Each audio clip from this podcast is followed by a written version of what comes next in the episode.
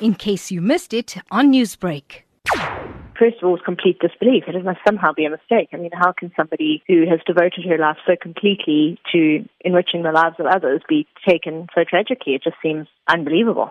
How can you describe your relationship with Miss Moonsamy? Well, initially she was my teacher when I was a pupil at Northlands Girls High, and I then went back as a teacher where she was a mentor, and then later on I got to a point where I was on management with her, and she then became a friend. She actually attended my wedding, and she was an inspiration and somebody who gave me an enormous amount of support and encouragement over the years that I was associated with Northlands, whether it was as a pupil or a teacher. She was a very special person. If you could describe her personality, how would you? She was very fair. She was always able to see a situation from both sides and was always willing to look at it from both sides and to not just simply take somebody's side because it was the teacher or the pupil or she looked at everything as a whole and, and made sure that she, she saw the bigger picture and then dealt with it in a way that was that was unfailingly fair.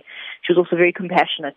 She was devoted to the school. She really did make it her life. She also had a, a wonderful sense of humor and very likable.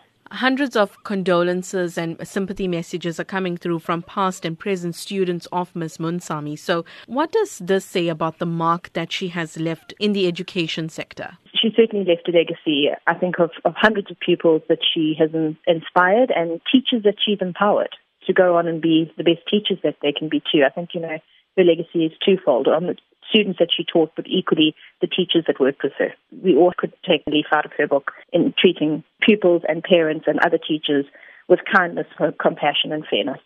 Newsbreak, Lotus FM, powered by SABC News.